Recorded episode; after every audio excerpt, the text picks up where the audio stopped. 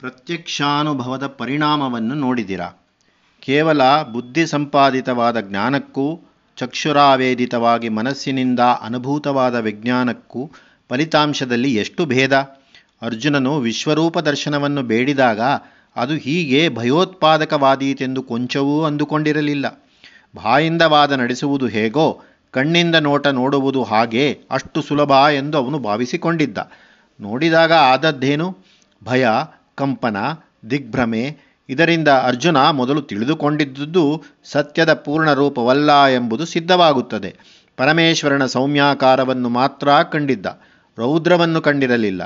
ಎರಡು ಮುಖಗಳುಳ್ಳ ವಸ್ತುವಿನ ಒಂದು ಮುಖವನ್ನು ಮಾತ್ರ ಕಂಡಿರುವವನಿಗೆ ಆ ವಸ್ತುವಿನ ಪರಿಪೂರ್ಣ ಜ್ಞಾನ ಉಂಟೆಂದು ಹೇಗೆ ಹೇಳಲಾದೀತು? ಎಷ್ಟು ಮುಖಗಳುಂಟೋ ಅಷ್ಟನ್ನು, ಅಷ್ಟು ಪಾರ್ಶ್ವಗಳ ಸರ್ವಾಂಗಗಳನ್ನು ನೋಡಿರಬೇಕು ಸತ್ಯಾಪೇಕ್ಷಿ. ತಿಳಿದುಕೊಳ್ಳಬೇಕಾದ ವಿಷಯವನ್ನು ಕುರಿತು ಕಿವಿಯಿಂದ ಕೇಳಿದ್ದರೆ ಸಾಲದು, ಕಣ್ಣಿನಿಂದಲೇ ಕಂಡಿರಬೇಕು. ಕಣ್ಣು ಕಿವಿಗಳಿಂದ ಗ್ರಹಿಸಿದ್ದರೆ ಸಾಲದು, ಬುದ್ಧಿಯಿಂದಲೂ ಗ್ರಹಿಸಿರಬೇಕು. ಬುದ್ಧಿಯ ಗ್ರಹಿಕೆಯಷ್ಟೇ ಸಾಕಾಗದು, ಮನಸ್ಸು ಗ್ರಹಿಸಿ ತಾನು ಆ ವಿಷಯವೂ ಒಂದುಗೂಡಿ ಒಂದಾಗಬೇಕು. ವಿಷಯದೊಡನೆ ಒಂದಾಗುವುದೇ ತಾದಾತ್ಮವೇ, ಪೂರ್ಣಾನುಭವ. ಹಾಗಾಯಿತು ಅರ್ಜುನನಿಗೆ ಈಗ. ಇದು ವಿಶ್ವರೂಪ ದರ್ಶನದಿಂದ ಚಕ್ಷುರ್ವೈ ಸತ್ಯಂ ಎನ್ನುತ್ತವೆ ಶ್ರುತಿ. ಹಾಗೆಂದರೆ ಕಣ್ಣಿಗೆ ಕಾಣಬಂದದ್ದಲ್ಲ, ಸತ್ಯವೆಂದದ್ದಲ್ಲ. ಜ್ಞಾನ ಸಾಧನಗಳಲ್ಲಿ ಚಕ್ಷುಸ್ಸಿಗೂ ಸ್ಥಾನ ಉಂಟೆಂದು ಅರ್ಥ. ಬುದ್ಧಿ ಊಹಿನೆಯಿಂದಲೂ, ತರ್ಕದಿಂದಲೂ ಮಾಡಿಕೊಂಡ ಸಿದ್ಧಾಂತವಷ್ಟೇ ಸಾಲದು. ಆ ಸಿದ್ಧಾಂತವು ಚಕ್ಷಸ್ಸು ಮಾಡುವ ಪರೀಕ್ಷೆಯಿಂದ ದೃಢಪಟ್ಟಾಗ ಸತ್ಯದ ಅನುಭವವಾಗುತ್ತದೆ. ಅರ್ಜುನನಿಗೆ ಅಂಥ ಪ್ರತ್ಯಕ್ಷ ಪ್ರಮಾಣ ಈಗ ದೊರೆಯಿತು. ಭಗವಂತನು ತಾತ್ಕಾಲಿಕವಾಗಿ ಅರ್ಜುನನ ಕಣ್ಣಿಗೆ ತೇಜಸ್ಸನ್ನು ಹೆಚ್ಚಿಸಿದ್ದರೂ ಅರ್ಜುನ ಮನುಷ್ಯತ್ವ ಹಿಂದಿದ್ದಂತೆಯೇ ಇತ್ತು. ಮನಸ್ಸಿನ ಬಲವೇನೂ ಹೆಚ್ಚಿರಲಿಲ್ಲ. ಆದದ್ದರಿಂದಲೇ ಭಯ. ತಾನು ಬೇಡಿದ್ದೇ ತನ್ನ ಕಣ್ಣೆದುರಿಗೆ ಬಂದಾಗ ಭಯ. ಬ್ರಹ್ಮಾನುಭವವು ಸುಲಭವೆಂಬಂತೆ ಮಾತನಾಡುವವರು ಈ ಸಂದರ್ಭವನ್ನು ಪದೇ ಪದೇ ಜ್ಞಾಪಕಕ್ಕೆ ತಂದುಕೊಳ್ಳಬೇಕು. ಬ್ರಹ್ಮವು ಅಂಗಡಿಯ ಸರಕಲ್ಲ. ಬ್ರಹ್ಮಾನುಭವವು ಕ್ರಯ ಕೊಟ್ಟು ಕೊಳ್ಳಲಾಗತಕ್ಕದ್ದಲ್ಲ ಬ್ರಹ್ಮವನ್ನು ಅಗ್ಗ ಮಾಡಿದರೆ ನಷ್ಟವು ಬ್ರಹ್ಮಕ್ಕಲ್ಲ ನಮಗೆ. ಆದುದರಿಂದ ಬ್ರಹ್ಮವನ್ನು ಕುರಿತು, ಮೋಕ್ಷವನ್ನು ಕುರಿತು ಮಾತನಾಡುವುದನ್ನು ಆ ಮಾತು ಕೇಳುವುದನ್ನು ನಾವು ಮಿತಿಯಲ್ಲಿರಿಸಿಕೊಳ್ಳುವುದು ಒಳ್ಳೆಯದು. ಅರ್ಜುನ ಹಾಗೆ ಭೀತನಾಗಿ ಅಕ್ಯಾಹಿಮೇಕೋ ಭವಾನುಗ್ರರೂಪ ಎಂದು ಹೇಳಿದಾಗ ಭಗವಂತ ಕನಿಕರಿಸಿ ಪ್ರತ್ಯುತ್ತರವನ್ನು ಕರುಣಿಸಿದ, ಕಾಲೋಸ್ಮಿ ಲೋಕಕ್ಷಯ ಕೃತ್ರವೃದ್ಧೋ ಲೋಕಾನ್ ಸಮಾಹರ್ತು ಮಿಹ ಪ್ರವೃತ್ತ, ಋತೇಪಿ ತ್ವಾನ ಭವಿಷ್ಯಂತಿ ಸರ್ವೇ ಯೇ ವಸ್ಥಿತಾ ಪ್ರತ್ಯನೀಶೇಷು ಯೋಧಾ ಲೋಕಗಳನ್ನು ಕ್ಷಯ ಮಾಡಿಸುವವನು ಹಾಗೆಯೇ ವೃದ್ಧಿಗೊಳಿಸುವವನೂ ಆದ ಕಾಲಪುರುಷನು ನಾನು. ಈಗ ಲೋಕ ಸಂಹಾರಕ್ಕೆ ಹೊರಟಿದ್ದೇನೆ. ಯುದ್ಧದಲ್ಲಿ ನೀನಿಲ್ಲದಿದ್ದರೂ ಈಗ ಶತ್ರು ಸೈನ್ಯದಲ್ಲಿರುವ ಯೋಧರು ಯಾರೂ ಉಳಿಯಲಾರರು.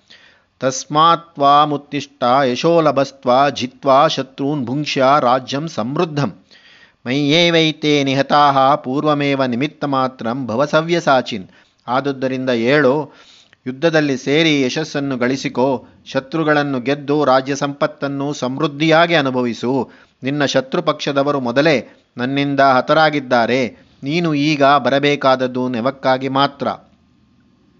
ಮಯಾ ಹತಾಂಸ್ತ್ವಂ ಜಹೀಮಾ ವ್ಯತಿಷ್ಠ ಯುದ್ಧಸ್ವ ಚೇತಾಸಿ ರಣೇ ಸಪತ್ನಾನ್.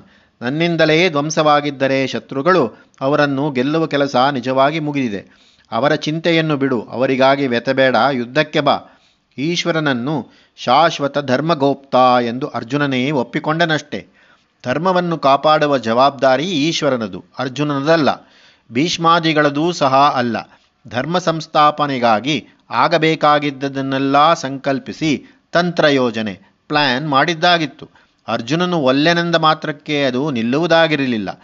ಇಂಥದ್ದೇ ದೈವವಿಧಿ. ಅದನ್ನೇ ಮುಂದೆ ದೈವಂ ಚೈವಾತ್ರ ಪಂಚಮಂ ಎಂದು ಸ್ವಾಮಿ ಹೇಳಿದ್ದಾನೆ. ವ್ಯಕ್ತಿ ಮನುಷ್ಯನ ಜೀವನದಲ್ಲಿಯೂ, ಜನ ಜನಾಂಗಗಳ ಚರಿತ್ರೆಯಲ್ಲಿಯೂ ದೈವವೇ ಕಡೆಯ ನಿರ್ಣಾಯಕ. ದೈವವನ್ನಂಗೀಕರಿಸದಿರುವುದೇ ಅಹಂಕಾರ. ಇದನ್ನು ಅರ್ಜುನ ಕಂಡುಕೊಂಡ. ಲೋಕ ಸಂಸ್ಥಿತಿಗೆ ಒಂದು ಯುದ್ಧ ಅನಿವಾರ್ಯವಾಗಿತ್ತು. ಅದು ನಡೆದ ಹೊರತು ಮನುಷ್ಯ ಲೋಕಕ್ಕೆ ಸಾಮಾನ್ಯವೂ ಶಾಶ್ವತವೂ ಆದ ಧರ್ಮವು ಜಗತ್ತಿನಲ್ಲಿ ಉಳಿಯುತ್ತಿರಲಿಲ್ಲ. ಅದು ಒಬ್ಬ ಅರ್ಜುನನಿಗಾಗಿ ಆಗಲಿ ಅಥವಾ ಐವರು ಪಾಂಡವರಿಗೋಸ್ಕರವಾಗಿ ಆಗಲಿ ಒದಗಿದ ಯುದ್ಧವಲ್ಲ. ಅದರಲ್ಲಿ ಅರ್ಜುನನಿಗಿದ್ದ ಪಾತ್ರವು ಕಾರಣರೂಪದ್ದಲ್ಲ ಉಪಕರಣ ರೂಪದ್ದು ಎಂಥ ಯುದ್ಧಕ್ಕೂ ಎರಡು ಕಕ್ಷಿ ಬೇಕು. ಒಂದು ಕಕ್ಷಿ ಸಿದ್ಧವಾಗಿತ್ತು, ಇನ್ನೊಂದು ಅಲ್ಲಾಡುತ್ತಿತ್ತು. ಇದನ್ನು ದೃಢಪಡಿಸುವುದು ಶಾಶ್ವತ ಧರ್ಮಗೋಪ್ತನ ಸಂಕಲ್ಪ ಯೋಜನೆಗೆ ಅವಶ್ಯವಾಗಿತ್ತು. ಸಾಂಖ್ಯೋಪನ್ಯಾಸ, ಕರ್ಮೋಪನ್ಯಾಸ, ಧ್ಯಾನೋಪನ್ಯಾಸಾದಿಗಳಿಂದ ಹೊಳೆಯದಿದ್ದ ಜಗನ್ಮರ್ಮ ಈಗ ಅರ್ಜುನನ ಮನಸ್ಸಿಗೆ ಹೊಳೆಯಿತು. ಭಗವಂತ ಜಗನ್ನಿಯಾಮಕ. ಆತ ನಮ್ಮಲ್ಲಿ ಅನುಗ್ರಹ ಮಾಡಿದ್ದೆಂದರೆ ನಮಗೊಂದು ಧರ್ಮಕರ್ತವ್ಯವನ್ನು ನೇಮಿಸಿದ್ದು. ಅದನ್ನು ನಾವು ಮಾಡೆವೆಂದರೆ ನಿಂತು ಹೋಗುವುದು ಧರ್ಮವಲ್ಲ, ನಮ್ಮ ಜೀವಪ್ರಗತಿ. ನಾವು ಬಿಟ್ಟರೆ ಭಗವಂತನಿಗೆ ಬೇರೆ ಗತಿಯಿಲ್ಲದೆ ಹೋಗುವುದಿಲ್ಲ. ಗತಿಯಿಲ್ಲದೆ ಹೋಗುವುದು ನಮಗೆ. ಇಂಥ ಸದವಕಾಶ ಬಂದಾಗ ಅದು ನಮಗೆ ಧರ್ಮವಿಧಿ. ಇದನ್ನು ಅರ್ಜುನ ಮನಗಂಡು, ತಾನು ಬಹುದೂರ ಪರೀಕ್ಷಿಸಿ ಅಪಚಾರ ಮಾಡಿದ್ದಾಯಿತೆಂದು ಪಶ್ಚಾತ್ತಾಪಪಟ್ಟ. ಯಚ್ಚಾವಹಾಸಾರ್ಥಮಸ್ಕೃತೋಸಿ ವಿಚಾರಶಯ್ಯಾಸನುಭು ಭೋಜನೇಶು ಏಕೋಥವಾಪ್ಯಶುಚ್ಯುತ ತತ್ಸಮಕ್ಷಂ ತತ್ಕ್ಷಾಮಯೇ ತ್ವಾಮಹ ಮಪ್ತಮೇಯಂ. ಹೇ ಕೃಷ್ಣ, ನೀನು ಅದ್ಭುತ ಮಹಿಮೆಯುಳ್ಳವನು. ನಾವಿಬ್ಬರೂ ವಿಹಾರದಲ್ಲಿದ್ದಾಗ, ಮಲಗಿದ್ದಾಗ, ಸುಖವಾಗಿ ಕುಳಿತಿದ್ದಾಗ, ಊಟ ಮಾಡಿದಾಗ, ನೀನೊಬ್ಬನೇ ಇದ್ದಾಗ, ಇತರ ಜನವಿದ್ದಾಗ, ನಾನು ಹಾಸ್ಯಕ್ಕಾಗಿ ಮರ್ಯಾದೆ ಮೀರಿ ನಡೆದದ್ದುಂಟು. ಅದನ್ನೆಲ್ಲ ನೀನು ಕ್ಷಮಿಸಬೇಕೆಂದು ಬೇಡಿಕೊಳ್ಳುತ್ತೇನೆ. ಅದೃಷ್ಟಪೂರ್ವಂ ಹೃಷಿತೋಸ್ಮಿ ದೃಷ್ಟ್ವಾ ಭಯೇನ ಚ ಪ್ರವ್ಯತಿಥಿಂ ಮನೋಮೇ. ತದೇವ ಮೇ ದರ್ಶಯ ದೇವರೂಪಂ ಕಿರೀಟನಂ ಗದಿನಂ ಚಕ್ರಹಸ್ತಂ. ಹಿಂದೆ ಎಂದು ಯಾರೂ ಕಾಣಲಾಗದೇ ಇದ್ದದ್ದನ್ನು ಈಗ ನಾನು ಕಂಡು ಸಂತೋಷಿಸಿದ್ದೇನೆ. ಹಾಗೆಯೇ ಭಯದಿಂದ ಮನಸ್ಸಿನಲ್ಲಿ ಕುಗ್ಗಿದ್ದೇನೆ. ಭಗವಂತ, ನೀನು ಹಿಂದೆ ಗದಾಧಾರೆಯಾಗಿ ಚಕ್ರಹಸ್ತನಾಗಿ ಕಿರೀಟ ತೊಟ್ಟು ಮೆರೆದ ನಿನ್ನ ಸಾಮಾನ್ಯ ರೂಪವನ್ನು ತೋರಿಸು. ಶ್ರೀಕೃಷ್ಣ ಸುಪ್ರೀತನಾದ. ಅರ್ಜುನ ಈಗ ದಾರಿಗೆ ಬಂದ. ಅವನ ಅಂತರಂಗ ಪರಿವರ್ತನೆ ಕನ್ವರ್ಷನ್ ಪೂರ್ಣವಾಯಿತು. ಇನ್ನು ಅವನು ಕೃತ್ಯಕರಣಕ್ಕೆ ಸಿದ್ಧವಾದನೆಂದು ಭರವಸೆ ಸ್ವಾಮಿಗೆ ಬಂತು. ಮಾತೇ ವ್ಯಥಾಮಾಚ, ವಿಮೂಢಭಾವೋ ದೃಷ್ಟ್ವಾ ರೂಪಂ ಘೋರಮಿದ್ರಜ್ಞ ಮೇಧಂ. ವ್ಯಪೇತಬೀಹಿ ಪ್ರೀತಮನಾಹ ಪುನಸ್ತ್ವಂ, ತದೇವ ಮೇ ರೂಪಮಿದಂ ಪ್ರಪಶ್ಯ. ಕಳವಳ ಬಿಡು, ಭ್ರಾಂತಿ ಬಿಡು, ಭಯ ಬಿಡು ಸಂತೋಷ ಚಿತ್ತನಾಗು ನನ್ನ ಘೋರಾಕಾರವನ್ನು ನೋಡಿ ಭೀತನಾದ ನೀನು, ಈಗ ಪುನಃ ನನ್ನ ಸೌಮ್ಯಾಕಾರವನ್ನು ನೋಡಿ ಸಂಪ್ರೀತನಾಗು. ಭಗವಂತ ಪ್ರಸನ್ನನಾಗಿ ಮತ್ತೆ ತನ್ನ ಲೌಕಿಕ ರೂಪವನ್ನು ತಾಳಿದ. ಅರ್ಜುನನೆಂದ, ದೃಷ್ಟ್ವೇದಂ ಮಾನುಷಂ ರೂಪಂ ತವ ಸೌಮ್ಯಂ ಜನಾರ್ದನ, ಇದಾನೀಮಸ್ಮಿ ಸಂವೃತ್ತ ಸಚೇತ ಪ್ರಕೃತಿಂ ಗತಃ. ಜನಾರ್ದನ, ಈಗ ನನಗೆ ಕಳವಳ ಹೋಗಿ ನೆಮ್ಮದಿಯಾಯಿತು. ನಿನ್ನ ಸೌಮ್ಯವುಳ್ಳ ಮಾನುಷ ರೂಪವನ್ನು ನೋಡಿ ನನ್ನ ಮನಸ್ಸು ತನ್ನ ಸಾಮಾನ್ಯ ಸಮಾಧಾನಕ್ಕೆ ಬಂದಿದೆ. ಭಗವಂತ ಹೇಳಿದ, ಅರ್ಜುನ, ವೇದಗಳಿಂದ, ತಪೋದಾನ ಯಜ್ಞಾದಿ ಪುಣ್ಯಗಳಿಂದ ಸಾಧಿಸಲಿಕ್ಕಾಗದಂಥ ವಿಶೇಷವನ್ನು ನೀನು ನೋಡಿದವನಾದೆ. ಇಂಥ ಭಗವತ್ ಸ್ವರೂಪ ಅನುಭವಕ್ಕೆ ಭಕ್ತಿಯೊಂದೇ ಅನನ್ಯವಾದ ಭಕ್ತಿಯೊಂದೇ ಮಾರ್ಗ. ಮತ್ಕರ್ಮ ಕೃನ್ಮತ್ಪರಮೋ ಮದ್ಭಕ್ತ ಸಂಗವರ್ಜಿತ ನಿರ್ವೈರ ಸರ್ವಭೂತೇಷು ಯಸ ಮಾಮೇತಿ ಪಾಂಡವ. ಯಾರೂ ನನ್ನ ಭಗವಂತನ ಕರ್ಮಗಳನ್ನು ಮಾಡುತ್ತಾ, ನನ್ನನ್ನೇ ಸರ್ವೋತ್ಕೃಷ್ಟ ಹಿತವೆಂದು ನಂಬಿ, ನನ್ನ ಭಕ್ತನಾಗಿ ಭಗವತಿತರವಾದದ್ದರ ಸಂಘವನ್ನು ಬಿಟ್ಟು ಯಾವ ಪ್ರಾಣಿಯಲ್ಲಿಯೂ ವೈರವಿಲ್ಲದೆ ಜೀವಿಸುತ್ತಾನೋ ಅವನು ನನ್ನನ್ನೇ ಸೇರುತ್ತಾನೆ. ವಿಶ್ವರೂಪ ದರ್ಶನದಿಂದ ಅರ್ಜುನನಿಗೆ ಒಂದು ಮಹಾಮಹಿಮೆಯ ಆಂತರಿಕಾನುಭವವಾಯಿತು ಆದರೆ ವಿಶ್ವರೂಪದ ಹಿಂದುಗಡೆ ವಿಶ್ವರೂಪಕ್ಕೂ ಆಧಾರವಾಗಿ ವಿಶ್ವಾತೀತ ತತ್ವ ಹೊಂದಿದೆ ಎಂಬುದನ್ನು ನಾವು ಮರೆಯತಕ್ಕದ್ದಲ್ಲ. ವಿಶ್ವ ವಿಶ್ವಾತೀತ ಎರಡೂ ಜ್ಞಾಪಕದಲ್ಲಿರಬೇಕಾದುವೆ. ಅವು ವಾಸ್ತವವಾಗಿ ಎರಡಲ್ಲ, ಒಂದೇ. ವಿಶ್ವಕ್ಕೆ ರೂಪ ಉಂಟು, ಆದದ್ದರಿಂದ ಅದು ದರ್ಶನ ಸಾಧ್ಯವಾದದ್ದು. ವಿಶ್ವಾತೀತಕ್ಕೆ ರೂಪವಿಲ್ಲ ಆದುದರಿಂದ ಅದು ದರ್ಶನಕ್ಕೆ ಅಸಾಧ್ಯವಾದದ್ದು. ರೂಪವೆಂದರೆ ಒಂದು ಗೊತ್ತಾದ ಎಲ್ಲೆಯ ಗೆರೆ, ಒಂದು ಅವಧಿ ರೇಖೆ ಒಂದು ವಿಸ್ತಾರ ಪರಿಮಿತಿ. ಹೀಗೆ ರೂಪವು ಶಾಂತ ಶುದ್ಧ ಸತ್ವವು ಅನಂತ. ಅದು ಮೆರೆಮೀತಿ ಇಲ್ಲದ್ದು. ಅದಕ್ಕೆ ರೂಪ ತರುವುದು ಹೇಗೆ? ರೂಪ ಬಂದರೆ ಅನಂತ ಹೋಗಿ ಶಾಂತವಾಗುತ್ತದೆ. ಹೀಗೆ ವಿಶ್ವಾತೀತ ತತ್ವವು ಕಣ್ಣು ಕಿವಿಗಳಿಗೆ ದುರ್ಲಭ. ಹಾಗಾದರೆ ಅದರ ಅನುಭವ ಬರುವುದು ಹೇಗೆ? ಅದು ಮನಸ್ಸು ಬುದ್ಧಿಗಳ ತಪಸ್ಸು ಮಾಡಿದರೆ ಅವುಗಳಿಗೆ ಗೋಚರವಾಗುತ್ತದೆ. ಮನೋಬುದ್ಧಿಗಳ ತಪಸ್ಸೇ ಭಕ್ತಿ. ಆ ತಪಸ್ಸಿಗೆ ಒಂದು ಸುಲಭವಾದ ಆಶ್ರಯಸ್ಥಾನ ಬೇಕು. ಅದೇ ಒಂದು ಆಕೃತಿ, ಒಂದು ಮೂರ್ತಿ. ಗುಡಿಯಲ್ಲಿ ಪ್ರದಕ್ಷಿಣೆ ಮಾಡಲಿಕ್ಕೆ ಕೇಂದ್ರವಾಗಿ ಒಂದು ದೇವತಾ ಪ್ರತಿಮೆ ಇರುವಂತೆ ಸಾಮಾನ್ಯರ ಮನೋಬುದ್ಧಿಗಳ ಪ್ರದಕ್ಷಿಣೆಗೆ ವಿಶ್ವಮೂರ್ತಿ ಆಲಂಬನವಾಗುತ್ತದೆ. ವಿಶ್ವಮೂರ್ತಿಯ ಸೇವೆಯೇ ಧರ್ಮ. ವಿಶ್ವಾಧಿಕತತ್ವ ಸೇವೆಯೇ ಅಧಿಧರ್ಮ. ವಿಶ್ವ ಜೀವನದಲ್ಲಿ ಸಹಭಾಗಿಯಾದವನು ವಿಶ್ವಾತೀತವನ್ನು ಕಾಣುವನು. ವಿಶ್ವವೇ ಜೀವಿಯನ್ನು ವಿಶ್ವಾತೀತ ಕೊಯ್ಯುವ ಸೇತುವೆ. ವಿಶ್ವಕಾರಾನುಭವದೆ ವಿಶ್ವಾತೀತಾನುಭೂತಿ ಸಮನಿಕುಮದ ರಿಂ ವಿಶ್ವಾಸವೃದ್ಧಿಗೆ ನರಂಗೀಶ್ವರನ್ ಗ್ರಾದ್ಭುತಾಕ್ರಾತ್ ಆಕೃತಿಯು ಕಾಣಿಸಿದಂ. ನಮ್ಮ ವ್ಯಾಸಂಗದ ಪ್ರಾರಂಭದಲ್ಲಿ ಈ ಗ್ರಂಥವು ಶಾಸ್ತ್ರವಲ್ಲವೇ? ಇದು ಗೀತೆಯಾದದ್ದು ಹೇಗೆ ಎಂದು ಪ್ರಶ್ನೆ ಎತ್ತಿದೆವು. ಆ ಪ್ರಶ್ನೆಗೆ ಉತ್ತರವನ್ನು ಕೊಂಚ ಮಟ್ಟಿಗೆ ಈ ವಿಶ್ವರೂಪಾಧ್ಯಾಯದಲ್ಲಿ ಕಂಡಿದ್ದೇವೆ. ಗೀತೆ ಎಂಬುದು ಒಂದು ಕಾವ್ಯ ಪ್ರಭೇದ. ಯಾವ ವಾಕ್ ಪ್ರಬಂಧವು ಸಂಗೀತದ ಸಹಕಾರವನ್ನು ಪಡೆದುಕೊಂಡು ಅದನ್ನು ಕೇಳುವವನ ಅಂತರಂಗದಲ್ಲಿ ಭಾವಚಿತ್ರಗಳನ್ನೆಬ್ಬಿಸಿ ಅಪ್ಯಾಯಾನು ಉಂಟು ಮಾಡಬಲ್ಲದೋ ಅದು ಗೀತ ಅಥವಾ ಹಾಡು.